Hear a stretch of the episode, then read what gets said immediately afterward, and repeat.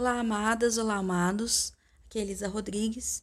Nessa semana a gente começa o quinto capítulo da Profecia Celestina, A Mensagem dos Místicos. Esse capítulo foi bem animado, bem intenso, bem cheio de aventuras. E é interessante porque logo no começo o personagem, de novo, está resvalando no medo, na desconfiança. E conforme ele vai vivendo essa situação de medo, mas o medo vai se manifestando, é como se fosse um dínamo, sabe? E vai chegando num ponto que ele começa a ficar com os sentidos dele todo embotados, ele começa a ficar cada vez mais perdido, cada vez mais desesperado. Ele corre o risco máximo até de se despencar ali do despenhadeiro. E tudo isso porque ele foi entrando num estado de nervosismo profundo causado pelo medo. E nessa fuga dele, ele acaba tendo a certeza que ele vai morrer, né, num determinado momento. Claro, né, gente, ninguém, ninguém tá dizendo que ele tem que ser super zen com um soldado às costas ali, com uma metralhadora, não é isso. Mas é como essa situação de medo e de dificuldade vai atraindo mais coisas para te deixar com mais medo e mais assustado e mais desesperado.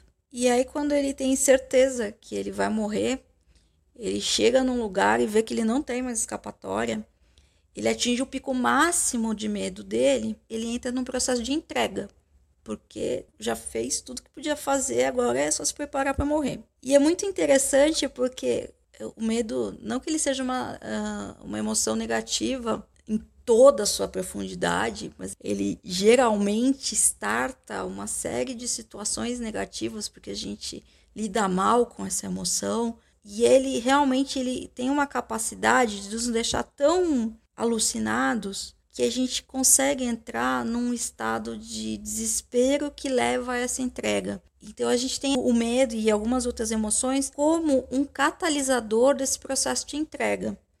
E quando ele chega nesse processo de entrega, que é o fim da resistência que você está tendo com relação àquele assunto, e ninguém está falando que é para abrir o peito e dar um tiro, mas a resistência de como você vai lidar com aquilo, do quanto aquilo é assustador, do quanto aquilo está te deixando fora do seu centro. E aí a resistência, nesse caso, ela é uma, uma faca de dois gumes, né? Porque eu resvalo numa inação, numa passividade, que é abre o peito e leva o tiro, né? Ou é um estado de aceitação compassiva, que foi o que ele fez. Falou, não, então tudo bem, eu não tenho mais o que fazer, eu vou aceitar que eu vou morrer. Então eu fico aqui esperando para que aconteça o que tiver que acontecer. E essa aceitação compassiva que acontece nesse processo de entrega, essa, que é o processo positivo, né, que leva à entrega, é ela que pode ser uma das formas de manifestação de uma, uma experiência mística, de uma conexão profunda, que é o que acontece com ele. Então ele entra nesse estado de entrega, e quando ele percebe que as coisas não saíram como ele imaginava, ele começa a ver como essa compassividade, como essa aceitação em estado de permissão, trouxe um resultado completamente diferente, extremamente positivo, que aquele estado de medo não estava permitindo a manifestação, porque o cara estava no encalço dele. E quando ele percebe isso, aí ele entra num estado de euforia, que leva a esse estado de experiência mística, e ele começa a sentir uma grande leveza, ele começa a sentir conexão total com tudo que está em volta dele. E a percepção dele vai se ampliando. Então essa conexão se torna uma percepção tão profunda que ele começa a perceber os astros, como que o mundo se formou, o início das vidas dele e das outras pessoas. E as sensações internas e externas, elas se fundem. E aí eu tenho o fim dessa dualidade que a gente vive constantemente, né? Eu e o mundo, o interno e o externo. Eu consigo me fundir com tudo que há ao redor. E a visão dele, né, que ele vai acompanhando desde o início do universo até o início da Terra e toda a evolução de todos os seres, de todos os materiais, ela acaba na, na humanidade, como o estado final da evolução. Isso na percepção dele. Por quê? Porque ele esbarrou numa limitação de conhecimento dele. E conforme vai se desenrolando o capítulo, ele vai entendendo que tudo que aconteceu no universo, ele aconteceu para que nós estivéssemos aqui, agora, e nas exatas condições que nós estamos. E que a função da humanidade é elevar ainda mais o padrão vibratório do planeta.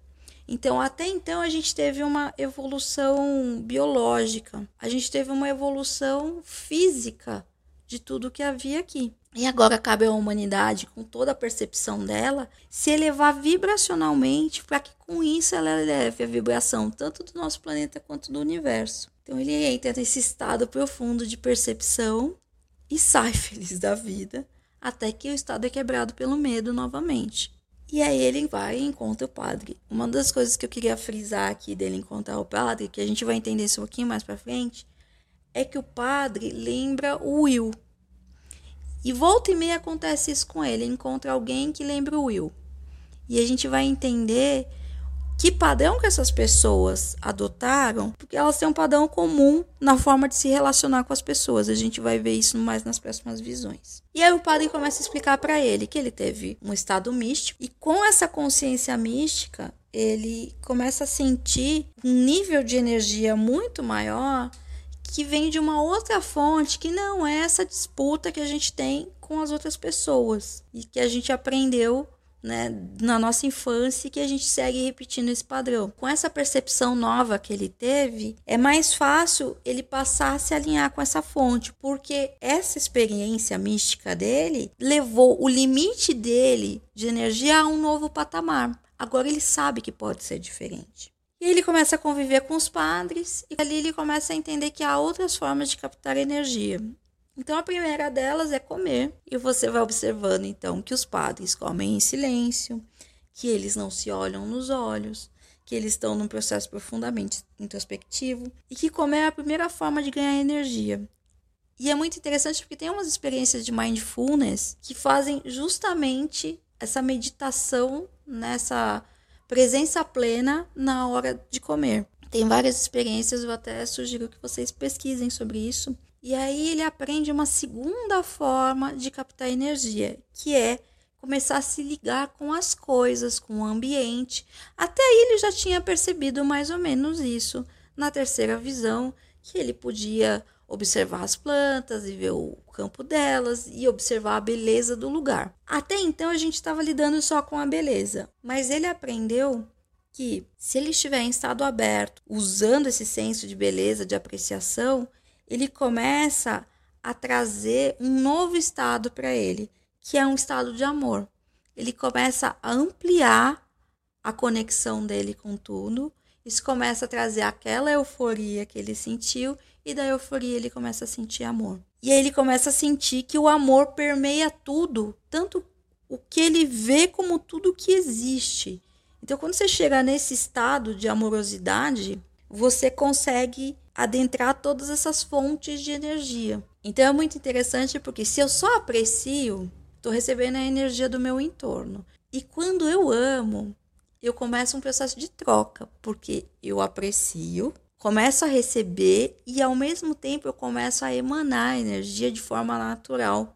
E começa a haver uma troca ali energética entre o ser que é o objeto da sua apreciação e você. E de uma forma profundamente harmônica. Por isso que ele fala que isso é a coisa mais hedonista que eu posso fazer, porque quando eu amo eu começo a me recarregar ainda mais de energia. E é interessante que na terceira visão a pessoa não soube explicar para ele como que ela fazia a doação. E ela fazia a doação porque ela entrava em estado de amor. Então para algumas pessoas entrar em estado de amor é uma coisa muito natural, para outras ela tem que afinar um pouco mais a percepção dela. Então tudo isso que a gente aprendeu até agora vai mostrando como esse processo evolutivo, vibracional, é fundamental para a evolução do planeta. Então a gente começa na primeira visão, lidando com as nossas coincidências, que vão mostrando para a gente que há algo mais, além da coisa mais óbvia, mais simples. Chego na segunda visão e vou entendendo que eu abri mão da minha consciência, da minha espiritualidade, por um processo de muita materialidade, de sobrevivência e de controle do que há ao meu redor.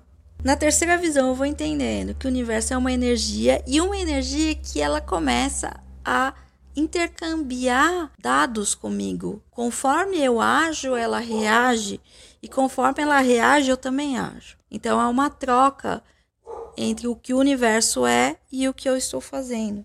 Na quarta visão eu vou entendendo que eu me alimento energeticamente das outras pessoas, que eu vou roubando a energia delas, que a gente vive um processo profundo de controle das outras pessoas, porque eu estou me sentindo vazia e desconectada. E essa foi a forma que eu aprendi a sobreviver energeticamente. E aí, na quinta visão, eu vou entender que eu tenho uma fonte de energia alternativa, que é o próprio universo, que ele está ali disponível para me dar a energia que eu preciso, mas para isso eu preciso entrar em estado de apreciação, posteriormente em estado de amor. Então, tudo que a gente lê sobre aquele diário da gratidão, orações, sobre agradecimento no meu dia a dia, está muito ligada com essa quinta visão. Porque quando eu começo a entrar nesse estado de apreciação profundamente, eu começo a me abrir para poder gerar esse estado de amor que ele sim me alimenta, contribui para o mundo. Mas para eu poder captar essa energia, para eu poder entrar em estado de amor e doar energia também, eu tenho um empecilho, que é a forma como eu domino as pessoas. Eu tenho alguns padrões e as pessoas se encaixam nesses padrões. Eu preciso entender qual é o meu padrão para que eu possa eliminá-lo e entrar nesse estado de apreciação e amor, captar toda a energia da fonte do universo e doar sem que isso me pese de forma natural. Então isso a gente vai ver na sexta visão. A quinta visão é um presente mesmo. É o presente da gente saber que dá para ficar em paz e dá para estar bem, somente sendo a gente. Isso é muito, muito rico, isso é muito, muito libertador. Gente, quero muito saber as opiniões de vocês. Estou aguardando aí. E a gente vai, durante a semana, conversando mais sobre isso. Beijo a todos.